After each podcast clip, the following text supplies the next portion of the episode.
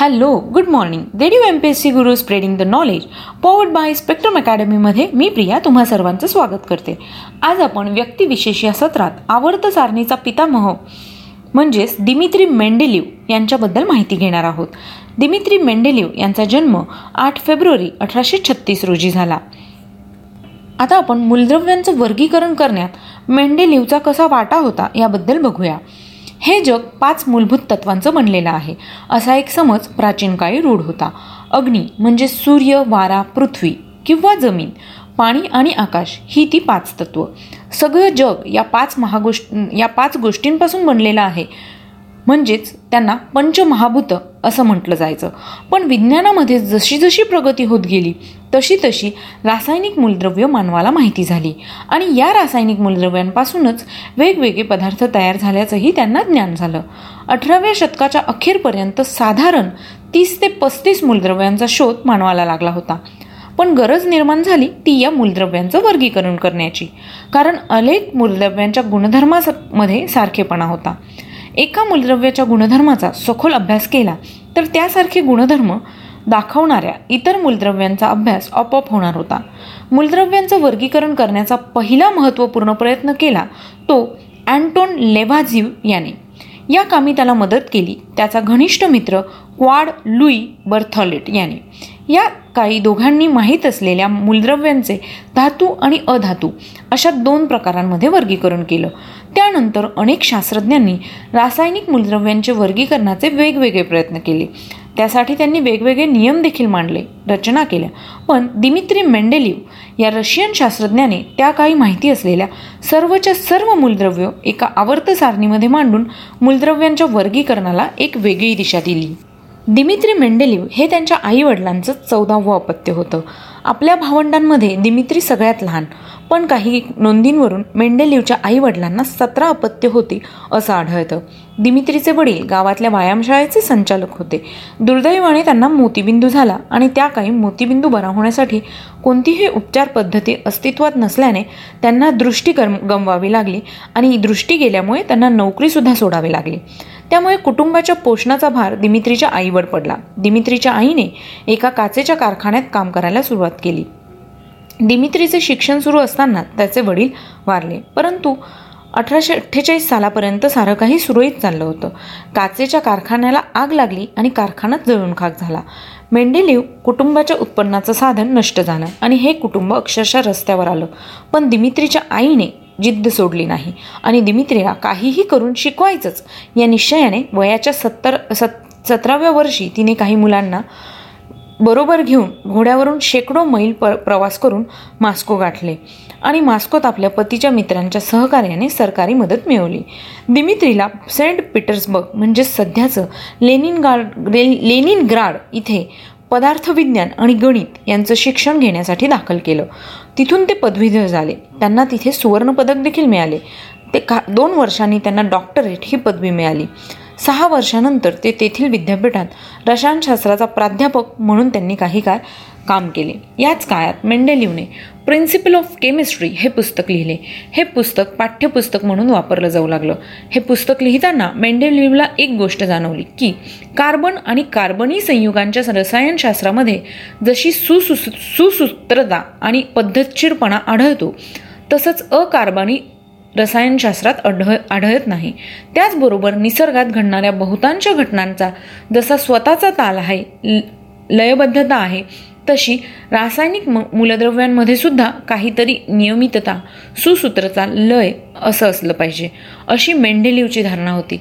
त्या सुमारास स्टॅनिल्सलाव कॅनिझारो या रसायन तज्ज्ञाचं व्याख्यान ऐकून मेंडेलिव प्रभावित झाला. कॅनिझारोची बोलण्याची पद्धत विषय मांडण्याची हातोटी आणि सखोल अभ्यास करो खरोखरच वाखणण्याजोगा होता. कॅनिझारोने ॲव्होगॅड्रो क्रमांक आणि अणुवस्तुमान या विषयावर व्याख्यान दिलं होतं. या व्याख्यानामुळे अणुवस्तुमान हा अणूचा मूलभूत गुणधर्म असल्याचं मेंडेलिवच्या डोक्यात ठासलं गेलं होतं. मेंडेलिवने मूलद्रव्यांमध्ये असलेली सुसूत्रता शोधण्यासाठी त्यांची मांडणी चढत्या अणुवस्तुमानानुसार केली. म्हणजेच ज्या मूलद्रव्याचं अणुवस्तुमान कमी ते मूलद्रव्य अगोदर लिहायचं आणि त्यानंतर क्रमाक्रमाने जास्त अणुवस्तुमान असलेली मूलद्रव्य लिहायची. मूलद्रव्यांची अशी मांडणी करताना विशिष्ट अणुवस्तुमानानंतर मूलद्रव्यांच्या गुणधर्माची पुनरावृत्ती होत असल्याचं मेंडेलिवच्या लक्षात आलं. आपल्या या निरीक्षणावरून त्याने मूलद्रव्यांच्या गुणधर्माचा आवर्ती नियम लिहिला. या नियमाच्या आधारे त्या काही ज्ञात असलेल्या त्रेसष्ट मूलद्रव्यांची मांडणी एका तक्त्यामध्ये करण्यात त्याला यश आलं. अशा रीतीने त्रेसष्ट मूलद्रव्यांची पहिली आवर्त सारणी अठराशे एकोणसत्तर साली तयार झाली. या सारणीमध्ये असलेल्या मूलद्रव्याच्या स्थानांवरून काही मूलद्रव्यांच्या तेव्हा ज्ञात असलेल्या अणुवस्तुमानांच्या किमती चुकीच्या असल्याच्या मेंडेलिवच्या लक्षात आलं. काही मूलद्रव्यांच्या अणुवस्तुमानांच्या किमतींविषयी त्यानं भाकितं केली. अर्थात अणुचं वस्तुमान मोजण्याची कोणतीच पद्धत त्या काही विकसित झालेली नसल्यानं मेंडेलिवची भाग काही भाकितं नंतर खोटी ठरली. पण त्याने व्यक्त केलेली अनेक भाकितं खरी ठरली. मेंडेलिवच्या आवर्तसारणीचं आणखी एक वैशिष्ट्य म्हणजे काही मूलद्रव्य भविष्यात शोधली जातील असा अंदाज त्यानं व्यक्त केला होता.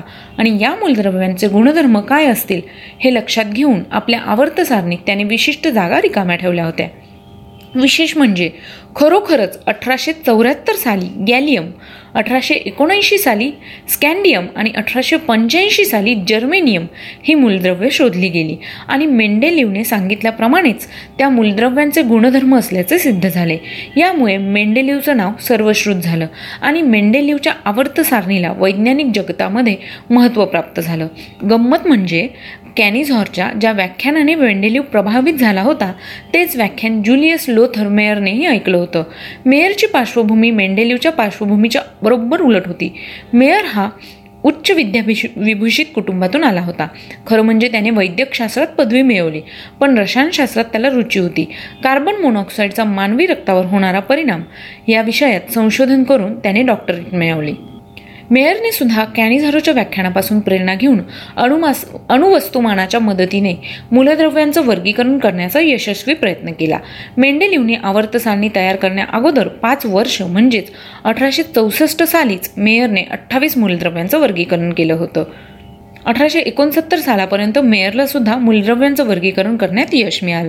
मात्र मेयरचे हे संशोधन प्रसिद्ध होण्यास उशीर झाला कारण त्यापूर्वीच मेंडेलिवनं संशोधन प्रक प्रकाशित झालं होतं. पण असं असलं तरी मेयर आणि मेंडेलिव एकमेकांना खूप मान देसत देत असत आणि एकमेकांचा आदर करत असत. मेंडेलिवचं संशोधन कार्य हे फक्त रासायनिक मूलद्रव्यांच्या वर्गीकरणापुरतंच मर्यादित नव्हतं तर त्याने पेट्रोलियम केलेल्या संशोधनाच्या आधारे रशियामध्ये पहिला खनिज तेल शुद्धीकरण कारखाना उभारण्यात आला. इंधन हे पाईपमधून एका ठिकाणाहून दुसऱ्या ठिकाणी नेलं जाऊ शकतं ही कल्पना मेंडेलिव यानेच मांडली. मेंडेलिवकडे अनेक खजी खनिजांचा संग्रह होता. त्या काळी या संग्रह रशियातील सर्वोत्तम संग्रह म्हणून गणला जात असे. अठराशे सत्त्याऐंशी साली सूर्यग्रहणाचं निरीक्षण करण्यासाठी मेंडेलिवने हायड्रोजन वायू भरलेल्या फुग्यातून हवाई प्रवास केला. दुर्दैवाने त्या दिवशी पावसाळी हवामान होतं. पावसाने फुगा ओला झाला आणि त्याचं वजन वाढलं. त्यामुळे तो उंच जाईना. शेवटी मेंडेलिवने फुग्याला जोडलेल्या बास्केटमध्ये असलेलं खाम सामान खाली फेकलं. बास्केटमध्ये त्याच्याबरोबर असलेल्या तंत्रज्ञानालाही त्याने खाली उतरवलं आणि एकट्यानेच हवेत उड्डाण केलं. ढगाळ हवामानामुळे सूर्यग्रहण दिसू शकलं नाही. पण मेंडेलिवने हवाई प्रवास मात्र केला. या सगळ्या शोधांसाठी मेंडेलिव यांना तीन वेळा नोबेल पारितोषिकासाठी नामांकन मिळालं. परंतु नोबेल पारितोषिकापासून ते वंचित राहिले. एकशे एक अणुक्रमांकाच्या मूलद्रव्याला मेंडेलिवम असे नाव देण्यात आले. तसेच चंद्रावरील एका विवराला मेंडेलिव यांचे नाव देऊन त्यांचा सन्मान करण्यात आला. मेंडेलिव यांचा दोन फेब्रुवारी एकोणीसशे सातमध्ये सेंट पीटर्सबर्ग रशिया येथे मृत्यू मित्रांनो हे होते आजचे व्यक्तिविशेष. तुम्हाला आमचं व्यक्तिविशेष हे सत्र कसे वाटले हे आम्हाला नक्की कळवा. त्यासाठीचा आमचा व्हॉट्सअप क्रमांक आहे शहाऐंशी अठ्ठ्याण्णव शहाऐंशी अठ्ठ्याण्णव ऐंशी. म्हणजेच eight six nine eight eight six nine eight eight zero. ऐकत रहा radio M P S C Guru spreading the knowledge powered by spectrum academy